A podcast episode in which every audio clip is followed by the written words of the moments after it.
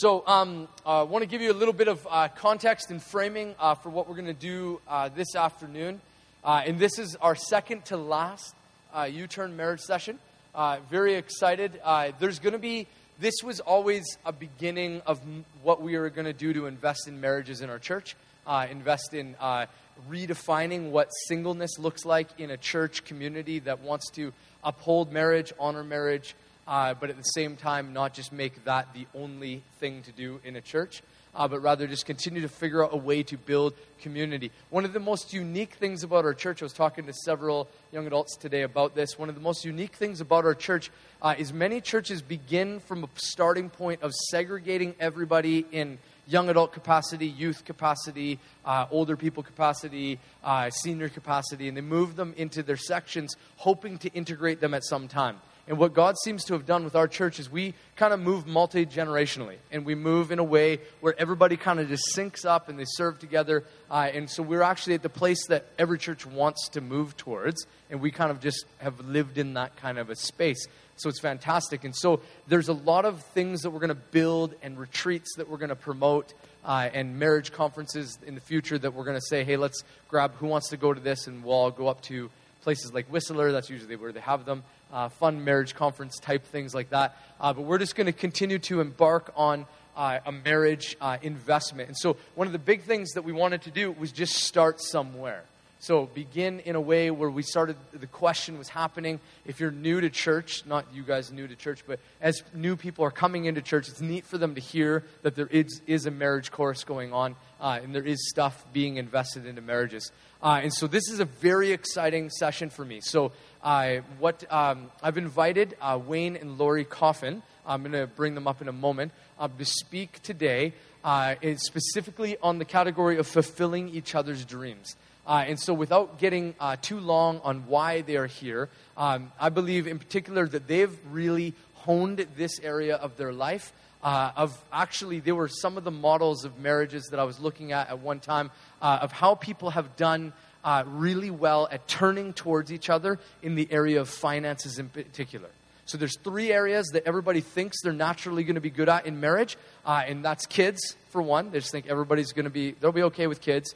Uh, sex is another one, and finances is another one. And those are three areas that just about every marriage needs some degree of help, coaching, uh, and and certain ones need coaching from a distance on, not really up close and personal.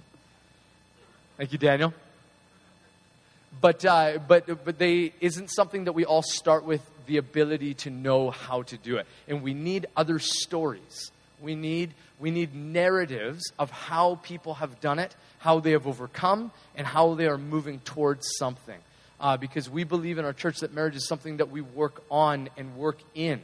And it's not just something that we just kind of put off to the side or hope that we get through it. It's something that we are constantly working in, constantly working on, and they're doing it together. And so the premise of this whole marriage course is turning face to face. So in marriage, if you have turned towards each other ever so slightly, more than you had before, you're already on the progression towards a godly, glorious marriage. Uh, even the smallest baby steps have massive ripples, uh, and it just extends beyond. So, uh, in particular, uh, Wayne and Lori have done a fantastic job uh, at serving each other and laying their lives down for each other. And I've spent quite a bit of time uh, with both of them, uh, and, uh, and particularly Wayne, and hearing their stories.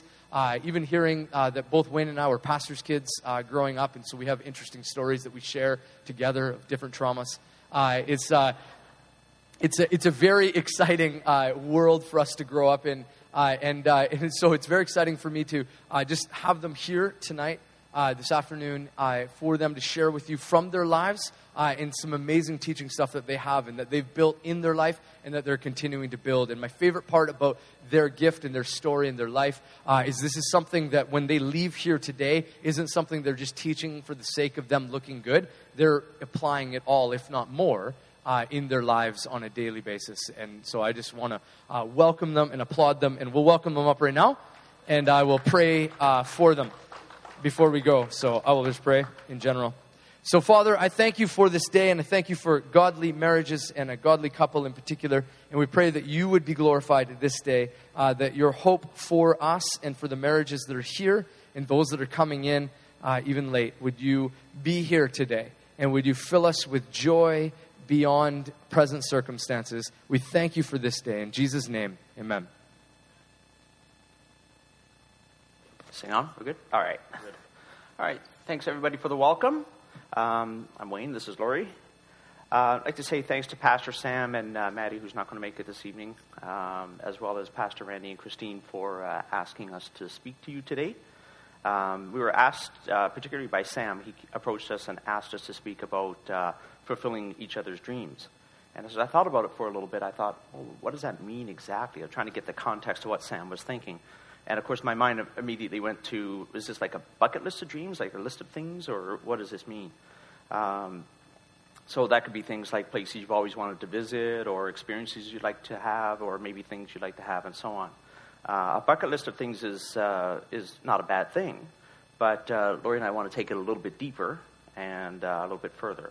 Uh, we have this idea that in between all these items on a list of things that you want to do or have or experience, uh, there's a lot of, lot of living that has to take place in between, and that's what we want to focus a little bit on here today. Uh, in addition to, I, have always wanted to visit Italy or maybe own a vacation home or uh, so on. We think that part of fulfilling each other's dreams is things like uh, having a happy marriage, uh, financial security, and inviting a peaceful home. And of course, let's also not forget, and we should always consider uh, God's uh, vision and plans and dreams for our lives as well, so keeping Him at the center. So, this is what I'm going to talk to you a little bit about today. Um, some of your dreams in marriage are shared dreams, things that you're going to do together and uh, common ideas and things. Uh, other dreams are unique to only one of you. Those are okay. Let's be dream fulfillers for our spouses. Um, I love that Laurie's different than me. Uh, we're into different things. Uh, whereas we've both been called to the mission field, we've been to uh, some places Lori will share with you in a little bit. Um, but she's a, uh, a prayer warrior, so she's on the intercession of administration and teaching. And uh, so I teach the kids in Sunday school. So that's kind of my thing and, and not so much Laurie's. But it's, it's both all good. Wayne and I have been married for 23 years on Friday. This Friday. May 29th. It's our wedding anniversary. And we met actually 28 years ago. We're both from Newfoundland. We actually met at McDonald's we both worked there when we were like 20. Too funny. Um, he asked me out. We went out on a first date. And uh, when he dropped me off, we, we, it was a great date. We just talked and talked and talked. And when he dropped me off at my house, I remember leaning back against the door. I was in the foyer, and I just leaned back against the door. And I said out loud, I just met my future husband. I just knew that I knew that I knew I was going to marry Wayne. First date. But I didn't have a clue how to do marriage. I had no idea. My family was not very loving, they were very distant. My parents didn't give me a good example. So I didn't really know how to have a good relationship. You know, relationships are tough anyway, and then this is a very intimate relationship. So, you know, we have dreams for our marriage, we have dreams for our lives, but you know, does God really care about our marriage? Does He really care about our dreams? Uh, we want to try and give you some answers to those things, maybe some tools that you can put into your uh, into practice in your own marriage to help you live face to face and help you fulfill some of the dreams that you have for your life and also God has for your life. Um, Laurie mentioned that we were married 23 years ago this coming Friday and uh, still have a copy of our wedding invitation. And uh, every now and then, you know, being a little sentimental myself, I'll pull this out and I'll just kind of reread it. Brings back the memory. We have, a, of course, a home video and stuff. Just want to share with you the opening paragraph on our invitation. This is what it says. On this day, I will marry my friend, the one I laugh with, live for, love. And then, of course, it goes into the usual names and addresses and when it, the ceremony is taking place and so on. I love that because even looking back on it, I married my best friend. Um, maybe some of you are not in that place right now. It takes a little bit of work. I understand that. But today, you know, we continue working on that best friend relationship, and we're still best friends today. Uh, the first tip I want to put up on the whiteboard here, uh, in terms of, you remember Randy was talking about value decisions? Remember that in first session? Um, as I thought back on it, uh, I realized that we had made a value decision a number of years ago. Not in the beginning, it took a little while, it was a process. But the first value decision we made was to get rid of the D word. Amen. The D word, divorce, no longer on the table. So we took the D word out of the equation.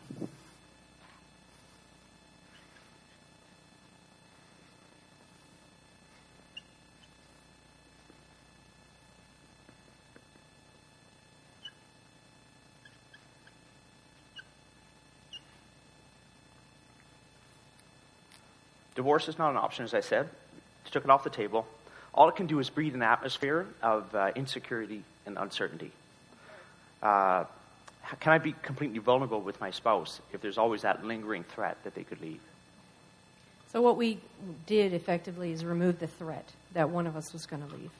We're going to work it out no matter what. So, you shut that door behind you. We did that very early on, like the day we married. We, we kind of did that. But we talked about it early in our marriage. Mm-hmm. We do have a really great marriage now. It's one of the great blessings of our life. We really enjoy each other. But we've had a lot of challenges and things along the way. It's not to say that we've arrived and we never face anything. Um, we've had a lot of challenges to the value decision not to get a divorce. And uh, some of those adversities and challenges that we've gone through, just to give you an example, we've had some estrangement in my family, uh, very difficult lengthy estrangement. We've had mental illness in our family. We've had an infertility battle. And, you know, those things can really drive you apart or they can drive you together. We've had a, a health scare, a very serious health scare, which I'll tell you about in a moment. Uh, we've had a, a, failed adoption. We t- tried to adopt a little girl from Russia, and it didn't work out after five years. So you can imagine we had to come together during that time. Uh, we had the illness of our parents. Only one of our four parents is still alive, my mom. Our other parents passed away, two of whom had cancer. So we've had lots of really difficult things that we've had to work through. Not easy things, not things that were resolved just in a moment, but sometimes it took a bit of time to resolve some of these issues. Uh, one of the things that happened, the health scare that happened, uh, was around 2000, I was actually told that I might have a brain tumor. And you can imagine it just, it was like a dark cloud descended over me. I was so scared. And the way Wayne reacted to that, it was really the first challenge in our marriage, the first test, I would say, of a real difficult thing. And the way Wayne reacted was amazing. He came to me, he drew closer to me. He knew I needed comfort. I was very scared. And he brought me flowers, and it was like, we cried together. It was amazing. And he, he advocated for me with the doctor and everything. And it turned out everything was fine. But you know what it taught me was that our marriage is going to be okay. We're going to make it based on that one first major challenge that we had because I saw that he really loved me. I felt loved and I felt protected. We actually ended up becoming stronger after that experience. We've had a lot of joys in our marriage too. I don't want to say that was all negative things. We've had so many joys, and we like to focus on the joys a lot. Um, we've seen some reconciliation in our family from the estrangement, which is amazing miracle that God did. We've had a, a ministry ministering to orphans in Uganda. We opened an orphanage in Uganda um, we've ministered in many different countries. Orphans, orphans. It just seems like orphans are around us all the time. We've been in four different orphanages. Like I don't know anybody else who goes to orphanages as much as we do. So it's it's pretty cool. We've had mission trips to Ukraine. We've been to Russia. We've been to Uganda. We saw the salvation of my dad when my dad was fighting cancer. I had the privilege of leading him to Christ. It was so amazing. He, Dad practically ran into the arms of Jesus. It was awesome. So we celebrated that. We, we rejoice with each other in our, in our joys and in our, in our victories and also in the hard times. We turn towards one another. We're very intentional about that. The thing we realize that is that the difficult times can be really sacred. Even though they're hard, they can be some of the things that you'll look back on and go, wow, that was what I remember, and it really brought a breakthrough in our depth of intimacy. You can actually go really deep when you're facing something so real as like a brain tumor. You know, you, you actually really do figure out what matters, and you, you can make a difference in the life of your partner the way you respond. We've noticed also that um, when you're successful in your in your married life, God really cares about our marriages. And I remember I used to think, ah, oh, he doesn't really care about that, or it doesn't really matter how I speak to Wayne. I just want to go for ministry, you know? And it's like, no, wait a minute. When you have a good relationship with your spouse and you're a certain way in private, God will in, increase your influence. Because it, the scriptures talk about, you know, if you're choosing a, um, an elder, it needs to be someone who, you know, can manage their family and so on. Because if they can't marry their, manage their family, how can they manage God's family? So there's like this influence that grows um, when you put your marriage, make it a priority. And it's like the kingdom of God starts from that place. It starts from your home life.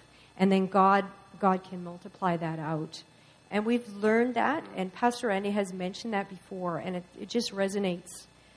Um, how we treat our spouse, how we talk about our spouse, how we pray for them. God sees and hears it all, and it affects our anointing. So we really honor one another and try to walk in unity together so that we protect that unity of the Spirit, so that God can use us in the kingdom. So, how do you see your spouse? Next bullet point. You should see your spouse in the Spirit.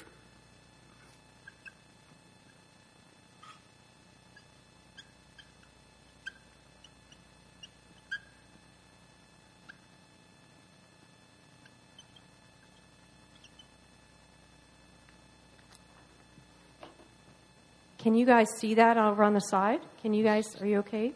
Everybody okay? Good. Yep. All right. So, I want to show you something um, that I've had displayed on uh, a desk in my office for some time. And um, it's this picture. This is my lovely wife at about the age of three. Now, you're probably thinking, now, why in the heck? Why in the heck would you have a picture of a three-year-old wife in your office? When I saw this picture, we were back uh, going through some photos and stuff at Lori's place. When I saw this, this picture reminded me that she was once a little girl. For 20 years before we even met, uh, God knew her, He knew me. But this little girl, at three and so on, uh, had hopes and dreams, and she wondered who was going to be her future husband. What was her life going to be like? And immediately this picture struck me that I am the answer to that. I'm the future husband of this little girl.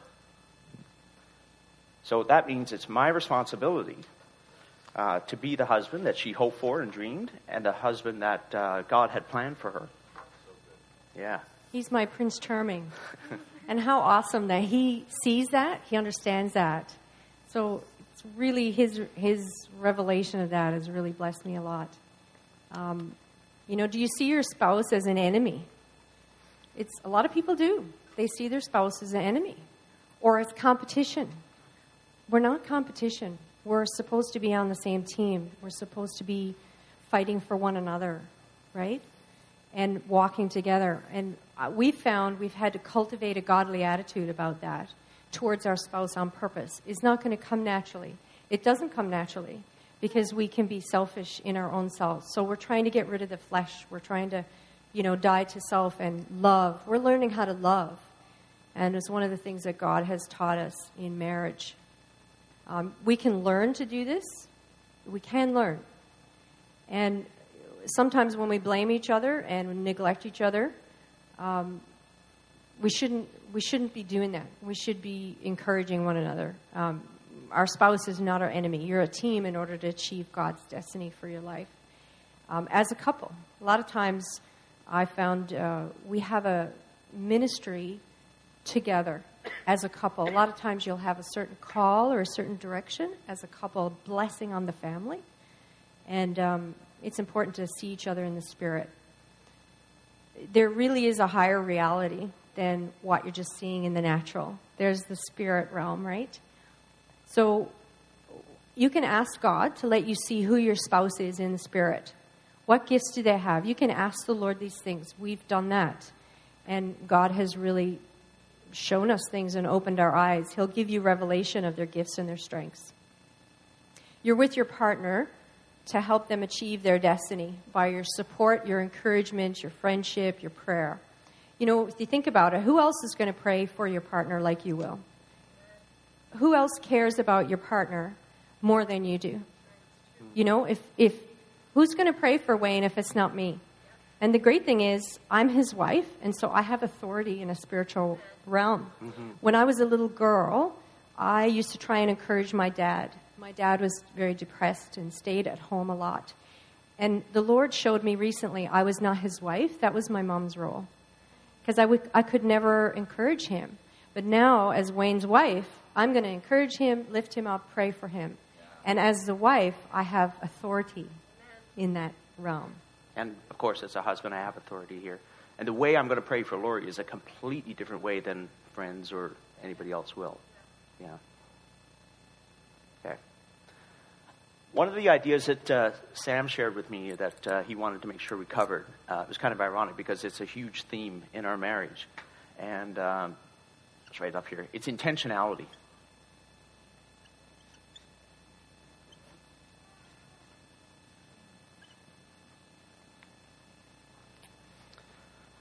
This is a theme that runs through our marriage. Uh, we plan well, we aim for what we want. I mentioned earlier that we're both from Newfoundland. We still try and get back every couple of years or whatever. So a few years ago, we went back and uh, we were visiting some family friends who had a summer place on this very large bay, uh, which was part of the Atlantic Ocean. And uh, we decided that afternoon that uh, two couples, myself and Laurie and uh, another couple, would jump in their ocean going speedboat and we were going to go about 10 or 15 miles across the bay to this island, to a beach that you can only get to by boat. So thought this would be kind of fun. So off we went. When we started heading back, my friend said, Hey, Wayne, do you want to drive the boat back a ways? And I said, Yeah, that'd be great. This thing had 200 horsepower. Why would I say no? Come on, guys, come on. 200 horsepower boat on the ocean. So I'm driving along there for a little while, and I guess he starts to notice that I'm not really aiming for anything. It's just kind of kind of going in the right direction, you know, kind of west, and that's right. But uh, he said, you need to sort of correct the boat and get aiming for where you want to go. Now, I'll tell you a little bit about the town uh, where the, it was. It's a town called Holyrood. And it's uh, a small little town, but up on the hill there's a huge cross, which they light up at night, and you can see it for miles. So he says, Wayne, you see on the nose of the boat there's a point? I said, yeah. He said, Now, do you see the cross on the hill way across the bay there, across the water? I said, Yeah. He said, Just line up the point on the boat to that cross, make little corrections as you need to, and you'll get there. Wow. Yeah. And I'm like, Wow, did he ever teach me a life lesson right then? Wow. And how ironic that it was a cross. On, across the water. I mean, there's, Sam, you can use this on Sunday. There's, there's a lot of material here. But, uh, but what it taught me was if I got to get somewhere, I need to aim for something make little corrections as I go. Because he explained to me if you don't do it now and keep the corrections, you're going to end up way off course, needing a big correction to get back. Yeah. So we've become very intentional. Uh, you have to aim for where you want to go in life. Um, we're actually very intentional in many areas of our lives. So we're going to kind of build off this intentionality and, uh, and go from there. Um, one area that Sam mentioned at the start of the talk here that we're very intentional in is in finances and goal setting.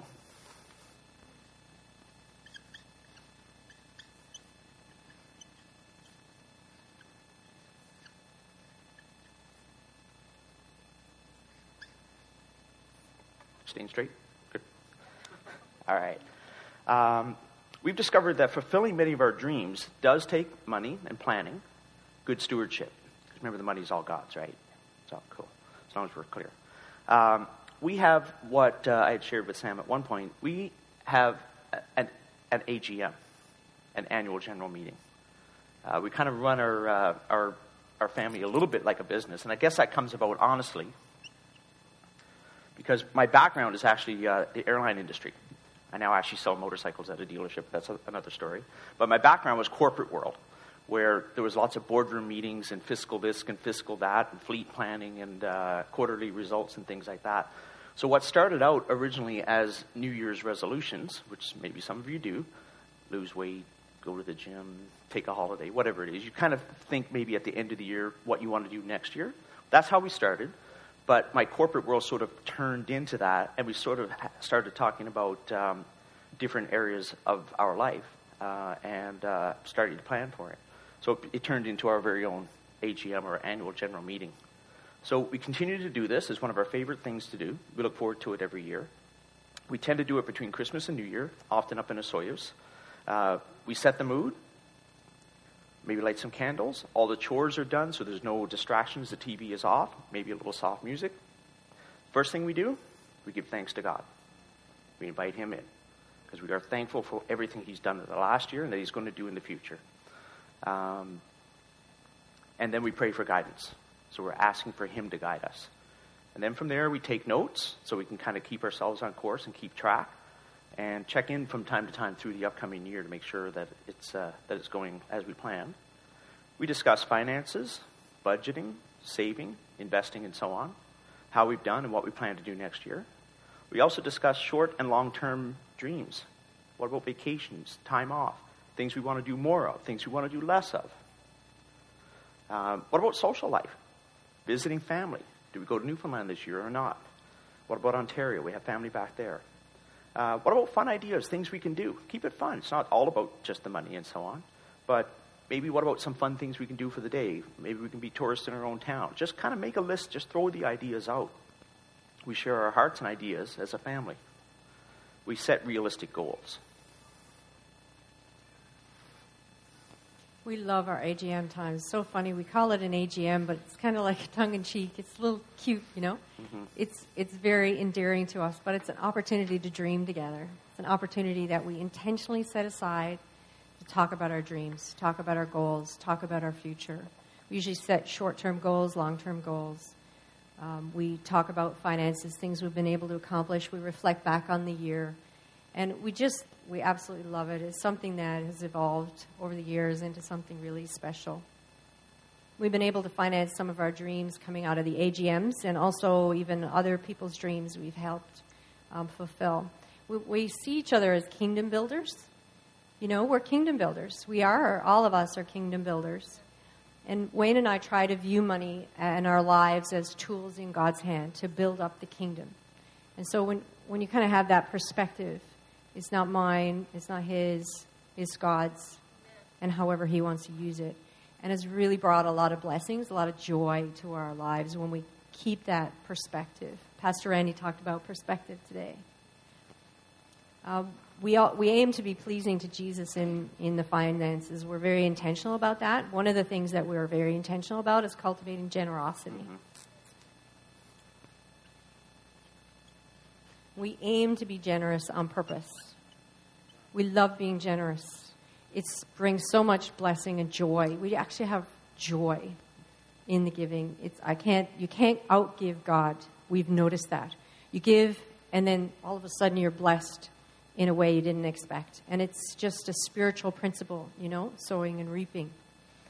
In Luke 16, 9 to 12, we see that Jesus values generosity and trustworthy money, money management. The rewards are not only in this life, but they're eternal life, eternal rewards. And as we sow generously, we're able to make other people's dreams come true. And we will reap a similar blessing. Wayne and I also budget. We have a budget, that old fashioned word. it's not really old fashioned. It's we kind of think of it as like responsible money management we know how much comes in, we have a budget for how much goes out, and we want to try and always make sure we have a little left over. And we plan for the future, but we also have fun money. We give each other fun money. It's like you just take this, do whatever you want. There's no accountability. You can just go have fun. I can get my nails done. Wayne can go have wings, whatever. she buys flowers. I get chicken wings. It's true. Yeah. They're totally different. Men and women are different. Um, but we also try to leave room for margin. We, we live below our means, you can put margin up there. We try not to live maxed out because we don't want money to be a worry or a concern, and we want to leave some room to allow us to fulfill some of these dreams that God has. You know, if God has a call for Africa in our lives, which He does, we have to have some money in the bank to be able to go, right? So it's like planning and, and realizing. And the example about India today, you know, you got to plan for some of these things, some of these wonderful things that God has.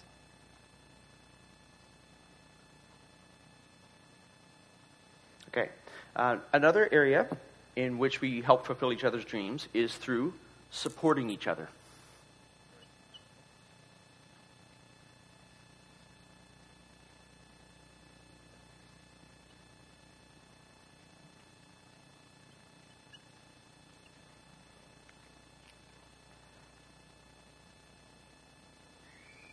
Um, we mentioned earlier, I mentioned earlier that uh, some dreams are shared and some are individual, and that's all good.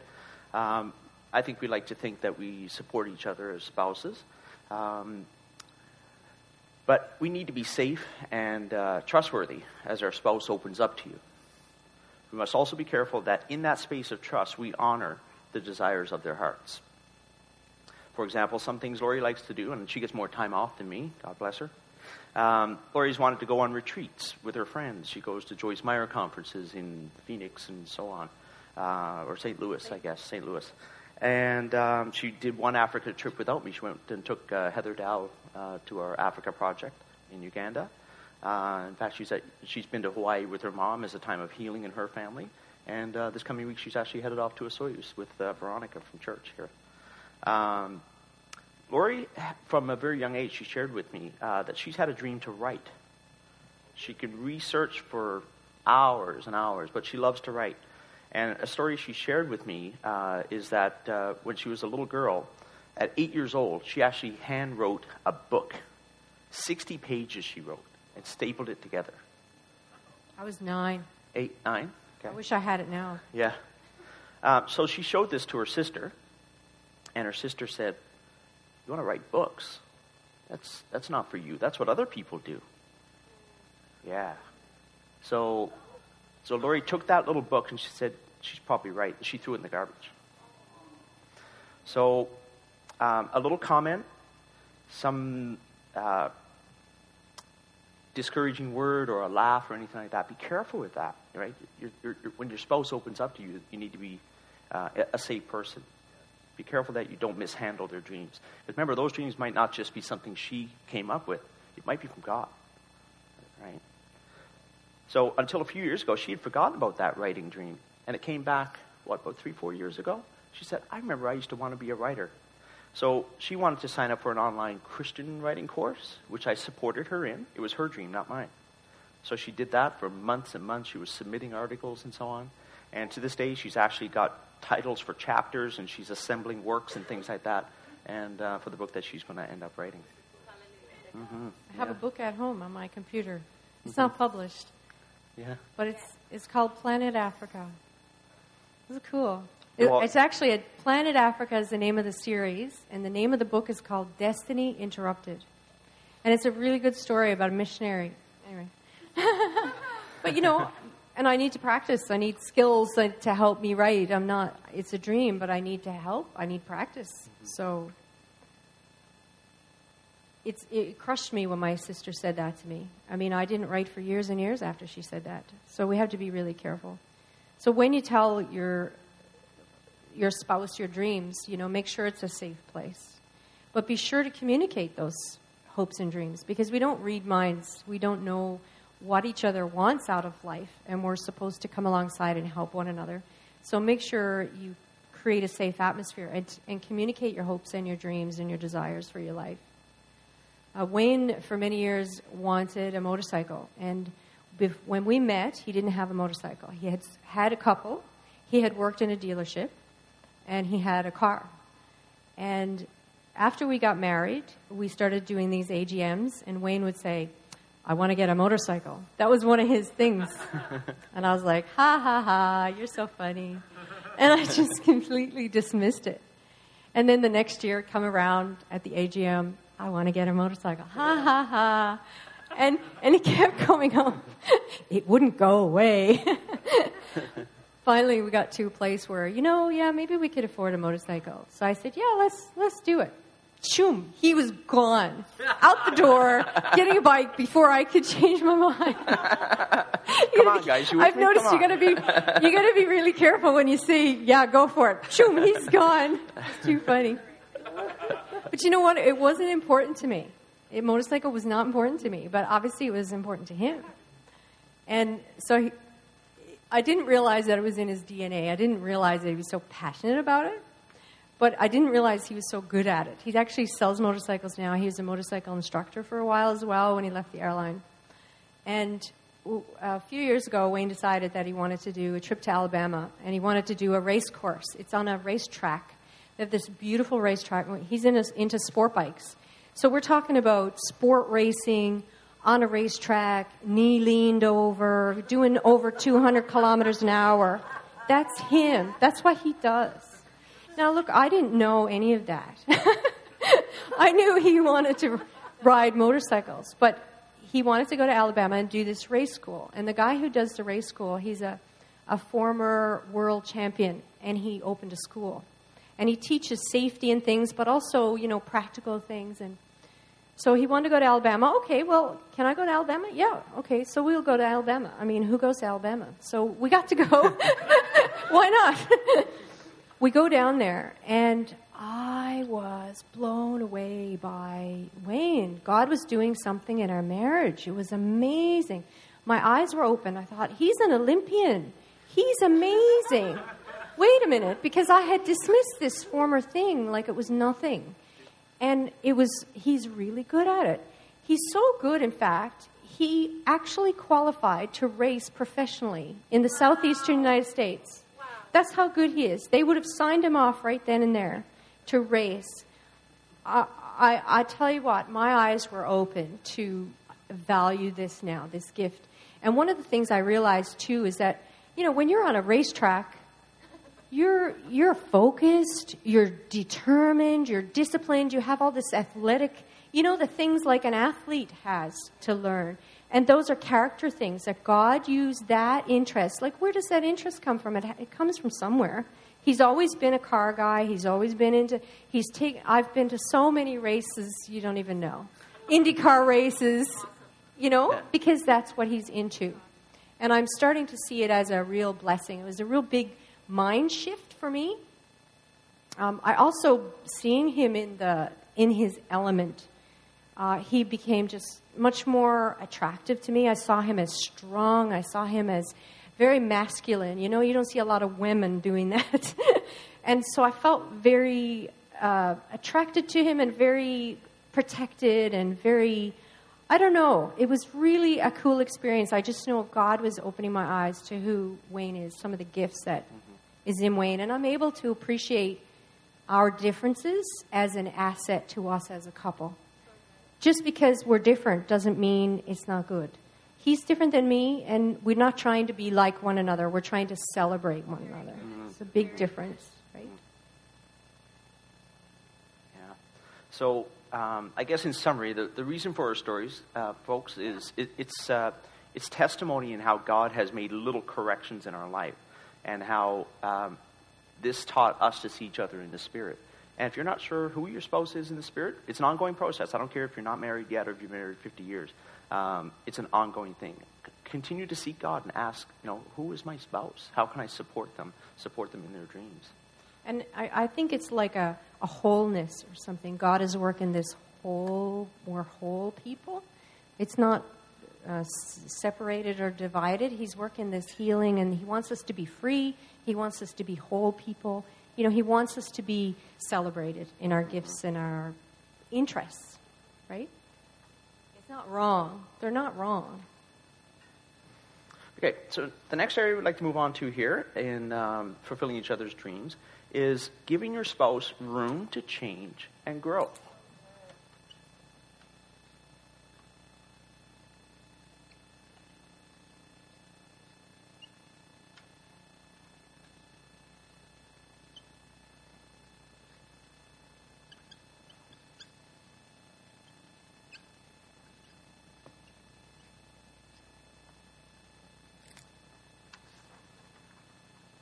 We change as we go through life.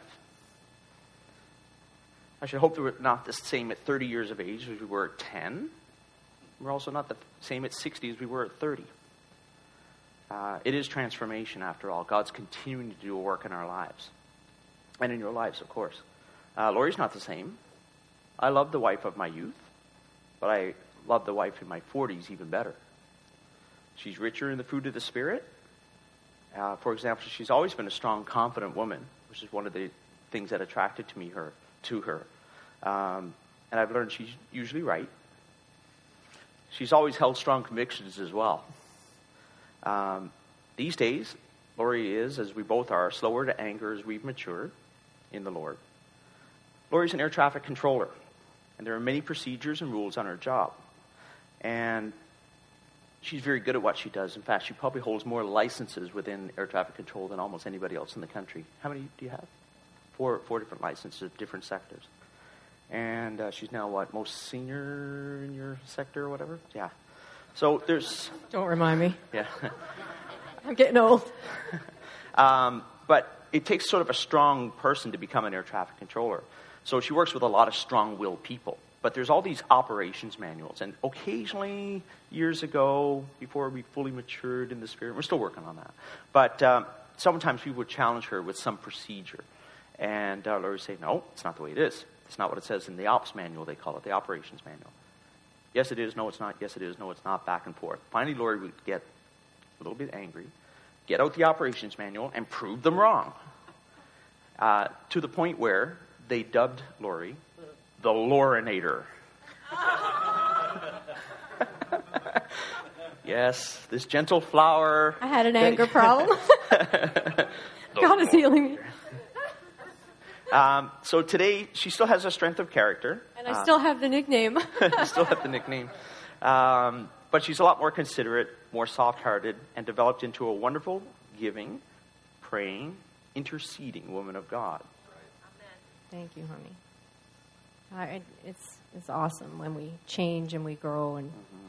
one of the things that um, we have to realize, too, is that life has different times, it has different seasons. Things are not always the same.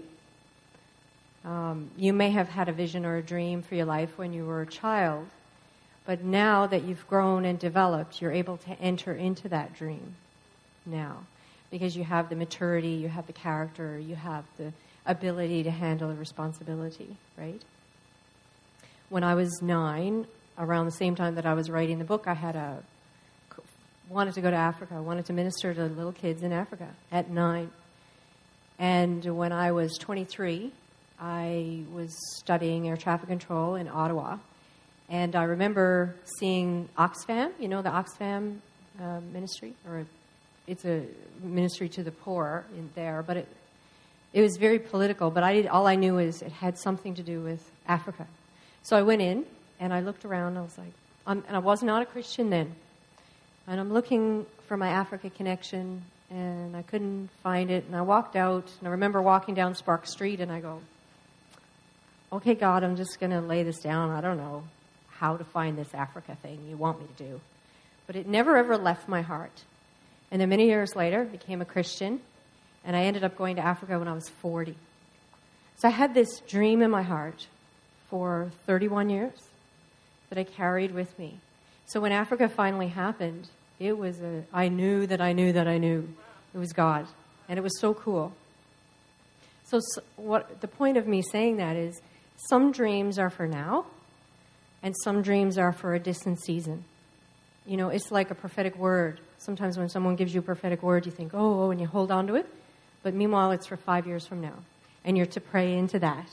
We don't understand sometimes how it works, right? But the dream may be for now, or the dream may be for a distant season. So the question that you can ask God, and you can talk about it, you know, with your spouse, what season am I in now? And I, I really sense in the spirit that we are in a new season as a body.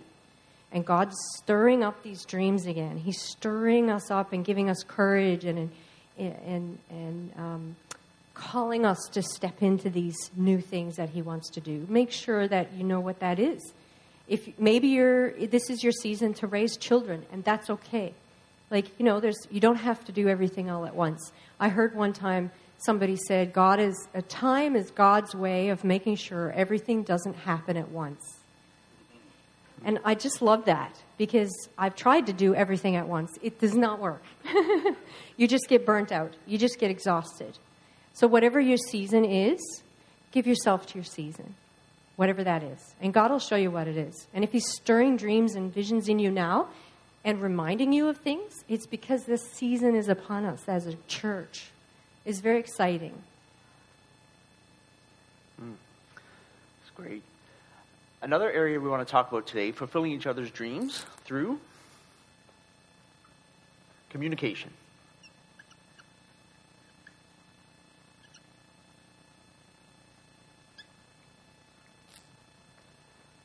Communication is huge. Men and women are different in the way we communicate. Yeah. We've learned that men like to do things, right, Sam? Women like to have long talks and express their feelings. This is why this is why guys like to hang out with guys and do stuff. Go golfing, watch a game or a race on TV or something like that, whereas women like to get together for coffee and talk. We have to adapt to each other's styles as men and women, uh, but also as individuals. Um, I'm a provider of gifts and services. That's kind of how I express my love for Lori. And I like what um, there was a couple of examples about, uh, I think, was it popcorn, Randy, yeah. earlier on, chocolate from Sam. So I do things for Lori. Um, I clean her car, and I clean the house, and I keep things tidy. I run errands, and when I'm, yeah, I'm very, very trained. Um, actually, it is. I've always been neat my, my whole uh, my whole upbringing. But um, like when I'm out running errands and I see things like um, maybe a snack that she likes or chocolate that she likes or whatever, I think I want to surprise Lori with that. One thing she really loves is uh, the cherry blossoms. You guys ever had those? She likes those. So every now and then I'll surprise her with some of those or maybe some flowers or, or something. Um, so that's kind of how I communicate. Guys, do you want to be countercultural? Yeah. Um, tell your friends or your coworkers that tonight you've got a hot date. Just let it hang and tell them it's with your wife. How awesome is that? I've done that with coworkers. They go, Really? They think that something's afoot. What's going on? it's with my wife. Okay? Um, I tell my friends that um, my wife is my priority. Lori does work shift work, but when we're off, she gets the first of my time. My friends just assume that if she's off, we're spending that time together. So they don't bug me for that anymore. There's friends time, but there's Lori time. I've also learned that as you go through life, because we've done this a few years, friends come and go. But Lori's always a constant.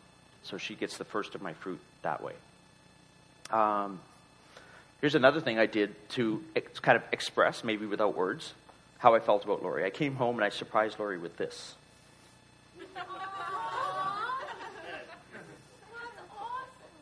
Okay?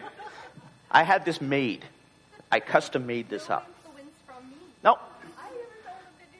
we were about to head off on an all inclusive trip to the Caribbean. I said, I'm going to wear this at this couple's resort.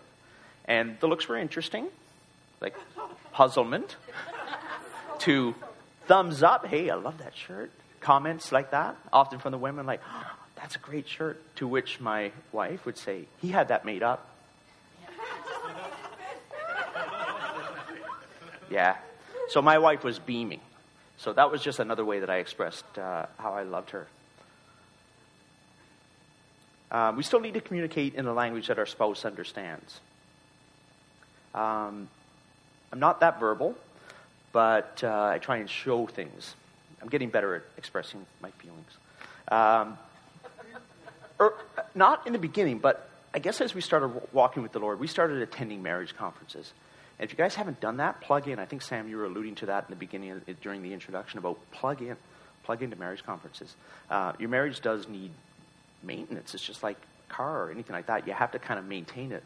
And uh, so we have been attending marriage conferences, and they were talking about communication and you know how to communicate men and women and uh, as husband and wife in, in, a godly way. These were Christian uh, marriage conferences. But of course, Lori and I would still have the occasional disagreement and um, because we could both be a little stubborn, maybe not fully uh, uh, walking with the Lord maybe the way we should have, we were working on it.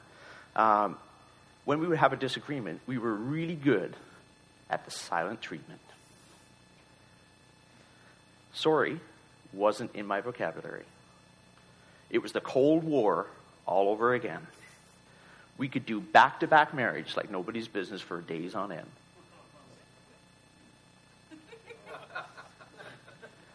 During one of these arguments, after one of the conferences, I realized I was wrong.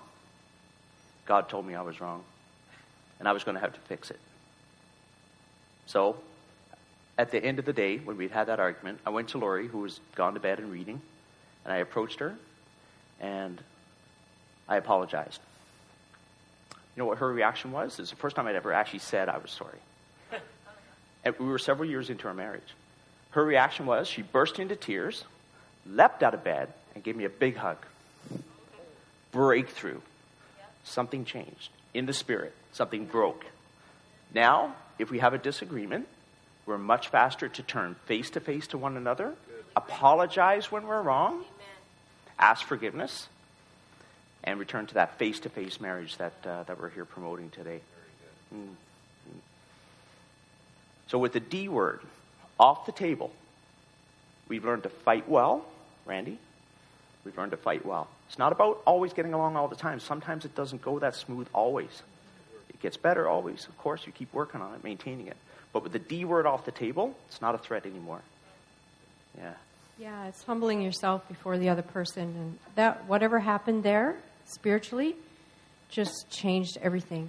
It was like, wow, I felt really loved. I felt really heard by him. I felt like he really cared about me. I felt like he cared about my feelings and that my feelings were heard, and he took ownership of that. He grew in my eyes. It was not a weakness. He became a bigger man to me because he did that. And it, it was such an amazing uh, time in our relationship. Uh, don't participate with the accuser. That's another part of communication and communicating well. Uh, you know, the enemy, you have an enemy of your soul, and he hates you. He hates your life, he hates your marriage, he hates your kids, he hates what you're going to do for God. He does not like, he wants to destroy it.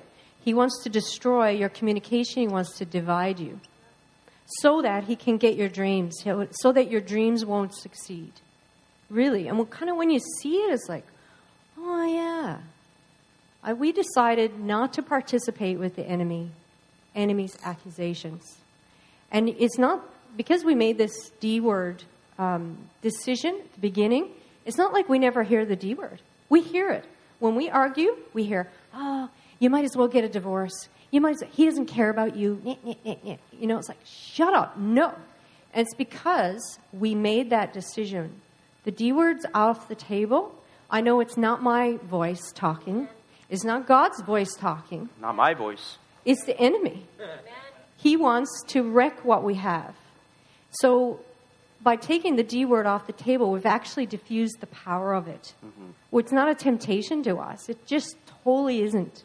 It's not something that's going to click right away. You, you, you know, we've had years to practice this too, right? But don't think that just because you're having a fight and if you hear the D word and you're not, we don't entertain it anymore. The enemy will come to me and say, Wayne did this, Wayne did that, he doesn't, but it's like, shut up. Wayne is a man of God in Jesus' name. Get away from me, Satan. And you know, you can talk back to the devil. You can say, I'm not going to partner with, with the destroyer. I'm not going to. So it's kind of a decision that we've made, and I've actually defend Wayne in the face of that accusation, just like Jesus does. Jesus defends Wayne. So I'm going to defend Wayne because I want what we have to succeed and be amazing.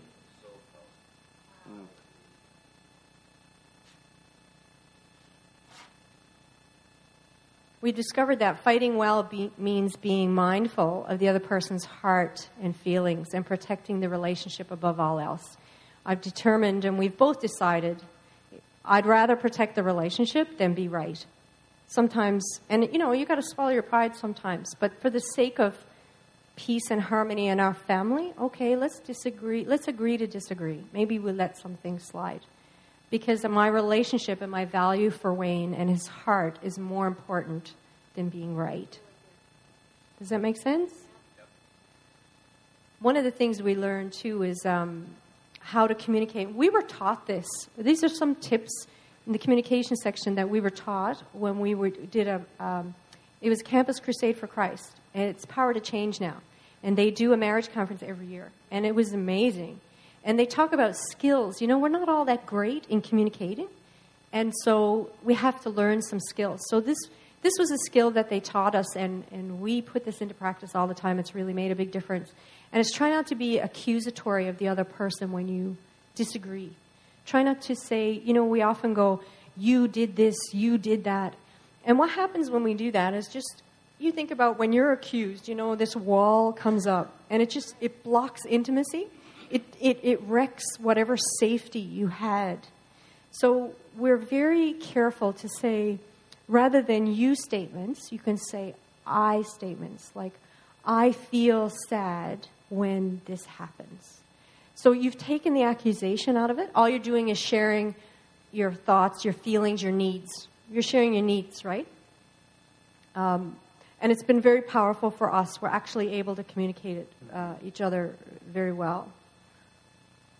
You're creating an atmosphere of safety. And that's what we're trying to, to get across. Because we're always going back to fulfilling God's dreams, fulfilling your dreams. And if the atmosphere is not safe for you to share, it's not safe for you to support each other, you just won't do that. So that's what we're talking about communication. We've also decided that we need to deal with our own baggage. You know what I mean by baggage? We all bring issues into our relationship from our family of origin.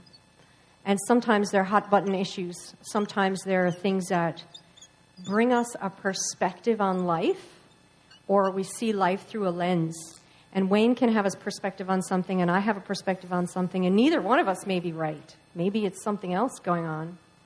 I'll give you an idea of what I'm talking about uh, once it, this is kind of a recurring theme in our relationship for many years. We would have the same argument over and over again. It was always about a different thing. Like I'm going to talk about an onion here. It wasn't always about an onion. It was about something was going on beneath the surface, and we just kept having the same argument over and over. And it finally got resolved. Jesus resolved it like a year ago or so. And what happened was Wayne had come home, and I was cooking and he, I was cutting an onion, and we were talking about his day. And he said, You know, if you cut the onion this way and chop it this way, it'll go faster, it'll be smaller pieces. and I hit the ceiling. I hit the ceiling. I was so angry. I said, why are you trying to control me? Stop trying to control me. Stop trying to tell me what to do. The you're Lord always telling me what to do. You know, and it goes into this, you're always, yeah, the Lord the name, Lord exactly. Stop trying to control me. And we had this huge fight over a stupid onion. So he goes in the living room, and I went in the bathroom. And I went, and you know, we're both mad at each other now. We're doing this back to back silent treatment thing. I go into the bathroom, and I'm going, Lord, Lord, Lord, help me, help me, help me, help me. He's trying to control me. I don't know what to do. Help me, help me, him. And I'm just crying out for grace, you know. And in the moment, I heard the Lord in a still small voice say, He's not trying to control you. And I went, He's not? No. Well, what's going on then? He's not trying to control you, He's trying to teach you. And it was revelation. I felt like I was flooded with revelation. He's trying to teach me. Well, yeah, Wayne is a teacher. Hello. Oh. And honestly, my anger disappeared. I ran out of the bathroom and ran to him and I said, Wayne, Wayne, God told me you're not trying to control me. And he goes, Duh, of course not. you know. And I said, and he, I said, You're a teacher. You're a teacher. Goes, yeah, yeah, I know. but it was revelation to me. I did not know that. So now, I, when he shares things like that with me, I go, oh, it's his teaching gift coming out. I don't have to get mad. He's not trying to control me. But you know where that came from? My dad. My dad tried to control the whole family. My dad tried to control my mom, tried to control me. So I built up this thing and I was looking at it like I'm never going to let anybody control me. So anytime he told me what to do, in a, and it was he didn't mean anything by it. I was taking it the wrong way. So it's like a hot button. and a trigger. And so Jesus, by inviting him in, gave me revelation and kind of healed me of that. Mm-hmm. It's not an issue for us anymore. Yeah, it was only when Jesus was invited in that clarity came. So, yeah, awesome. Um, and last but certainly not least, fulfilling each other's dreams in marriage through prayer. Best for last. We include God in the course of our lives. Daily we pray for each other. It's a comfort to know that God has our back. Um, we include Him in our thankfulness, seeking direction, and His will for our lives. We take our dreams and desires to Him, and we pray for God's will and His timing to be revealed to us. For example, one just this is one example of how through prayer um, God was able to answer something for Lori and for our family actually. Um, we don't have kids. We had a black lab, Labrador Retriever, who we had for 13 years, and uh, the time came we had to put her down. My heart was broken, and Lori immediately wanted to get another dog. I was adamant, no, I don't want to do it. No, no, no, just stop asking. I didn't want to go through that pain again of losing a dog.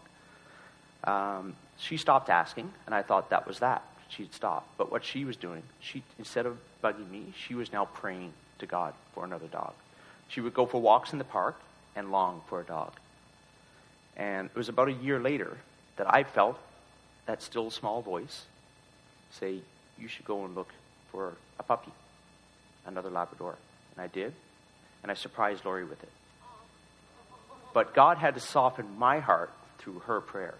There's no amount of her doing this was going to convince me. I had to sort of come around in my own time with the Lord's leading. So now we have a black Labrador named Maggie. It was very cool because when Wayne came home with that dog, I knew it was amazing blessing, but I also knew it was answered prayer. And I just cried and I, I was very encouraged by that whole thing, you know. So your prayers matter. They can actually bring dreams to fruition. I'm a prayer warrior. I totally believe in prayer. And interesting, um, I used to pray, you know, change him, change him. now I don't do that. I go, Lord, change me. Make me the kind of wife that he needs. Because, you know, I can only change me uh, with God's help. I can't do anything about him. The Lord was asking me to accept Wayne and then work with him to become the kind of wife that he needs. And it was a very powerful moment when the Lord showed me that.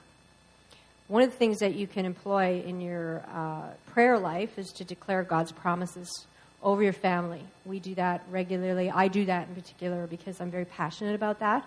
Get to know God's word and declare it, decree it over your family. Realize that there's going to be warfare. There's going to be warfare against your marriage succeeding. There's going to be warfare against you fulfilling your dreams. There's going to be warfare about um, God fulfilling His dreams for your life, your life as a couple and individually. We're also battling the flesh too, right? You don't have to feel like it to do it. That's what I've learned. Sometimes you don't feel like, I don't feel like loving them. Thanks a lot, you know? I, I'm hurt or whatever. You can choose. I've discovered the power of the will. So it was a great revelation to me. Um, get to know God's character as a couple so that when you're going through tough times, you don't question His love. Because that's what we do, right? When we go through tough things, you know, God, don't you love me? Aren't you here? Aren't you here? What, where are you? You know? When you know God's character and you know His word, you can stand on that in those in the evil day. You can stand on that and, and go through and get that breakthrough on the other side. We want to encourage you to pray for yourself, pray for your spouse, pray together, pray apart. Just pray. Uh, you have the ability to bless your marriage or curse your marriage. You know, it says in uh, Proverbs 18 21, the tongue has the power of life and death, and those who love it will eat its fruit. So be mindful of the words and the ability of your words to bless your marriage or curse your marriage. It was a big revelation that the Lord gave me a number of years ago. Watch what you say. So I bless my marriage in Jesus' name. I decree blessings over my marriage. You know, we're blessed going in, we're blessed going out, we're above and not beneath, we're the head and not the tail. You know, the more word you know and the more you can decree and declare, there's power in the word to bring it about, whatever that change is that God wants to bring it about.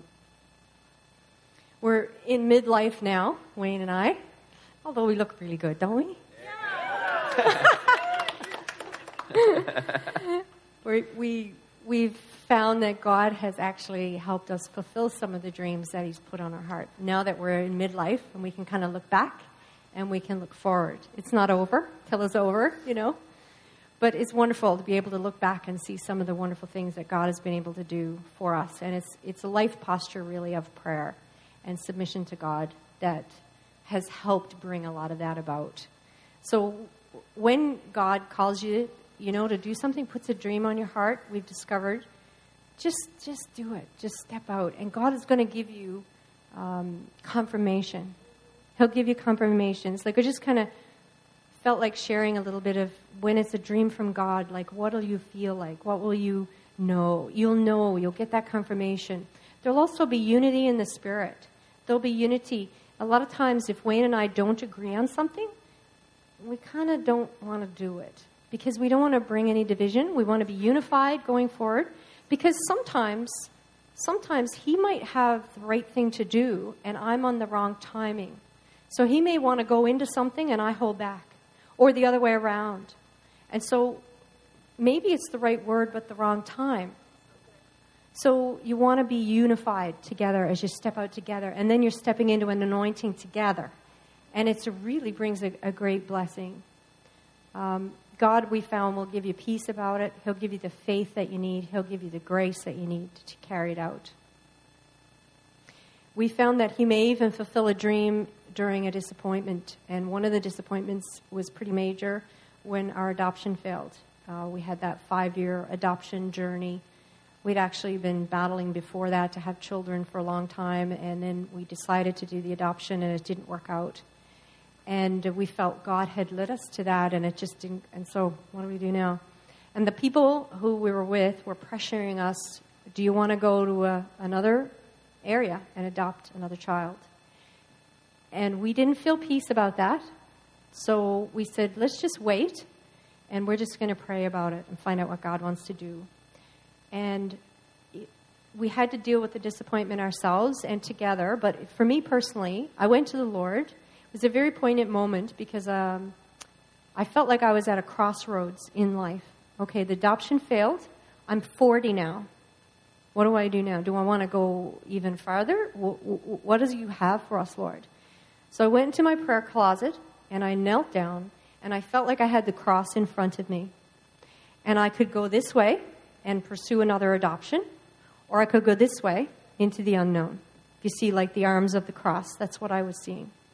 And I said, Lord, I'm not moving from this T intersection in the road until you tell me to move. I don't know what, which way to go. I'm not moving. And I worshiped God. I didn't worry about it or anything. I just said, I'm just going to stay in this worshiping position. And you know, I stayed like that for six months. I didn't think it was going to be that long, but I did. I didn't hear anything from him, and Wayne didn't hear anything. We were attending a Bible study at that time, and Wayne and I went, and the people who were leading the Bible study were going to Uganda. And we both went, Africa, right. We forgot about that and the dream. 31 years. 31 years. It was a dream. And the Lord opened a door, you know. So sometimes when a door closes, another door opens. And we ended up going down there and ministering to a bunch of little kids, starting an orphanage, and helping to plant a church. And that was God's dream for us, but we didn't know that, you know. So He can he can actually work out a dream, his dream for you, even in the midst of things when you don't know why they're happening or it's just you're disappointed. You can you know that there, you can be people are going to pressure you to make a decision quickly, but you can take your time. We were pressured. You can take your time because you're trying to discern, you're trying to hear. And your spouse may get a word that you're not going to get. Like Wayne's, God's going to say stuff to Wayne that He's not going to say to me necessarily because Wayne's the leader of our home. And I've had to really realize okay, I'm going to humble myself and listen to Wayne because God's going to speak to Wayne. Maybe He's not going to speak to me. Maybe it's a test. I don't know. I just want to submit to the Lord and, and to the godly leadership that I have. It's like a covering, it's really beautiful.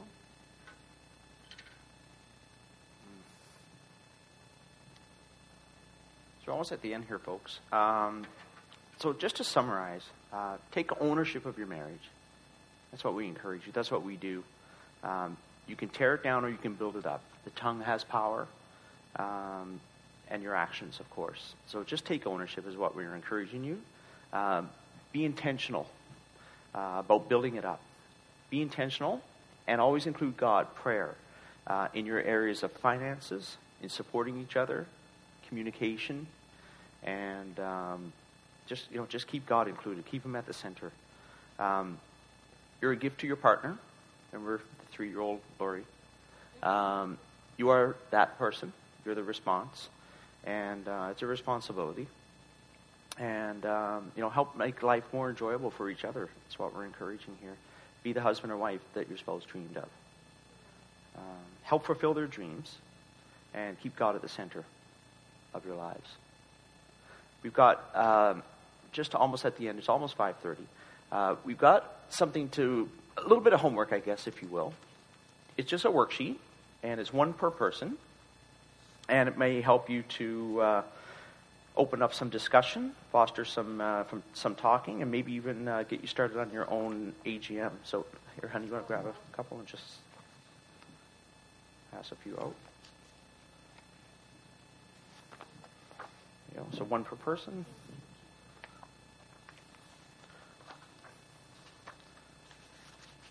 Uh, there you go. One.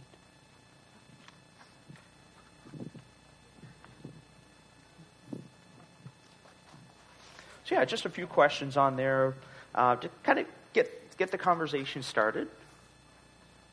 Uh, for example, name some qualities that you admire about each other. You know, I, I understand this could be maybe a little challenging for some, but uh, we're just trying to get some conversation going.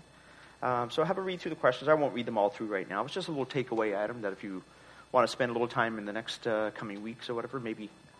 Hmm? I got lots. Yeah. Oh, sorry, Sam. There's lots up here too. Thanks. Yeah, so a little homework just to kind of foster some discussion and kind of get that uh, communication thing going here. Just get the last of the copies out, and then I'll turn it back over to Sam. Anybody didn't get one or any in the back or downstairs, we got a few extras. All right, so there we go. That's uh, that's kind of a wrap for us, and uh, we'll turn it back over to Sam here if you're ready, Sam. Yep. All right. Thanks a lot, guys.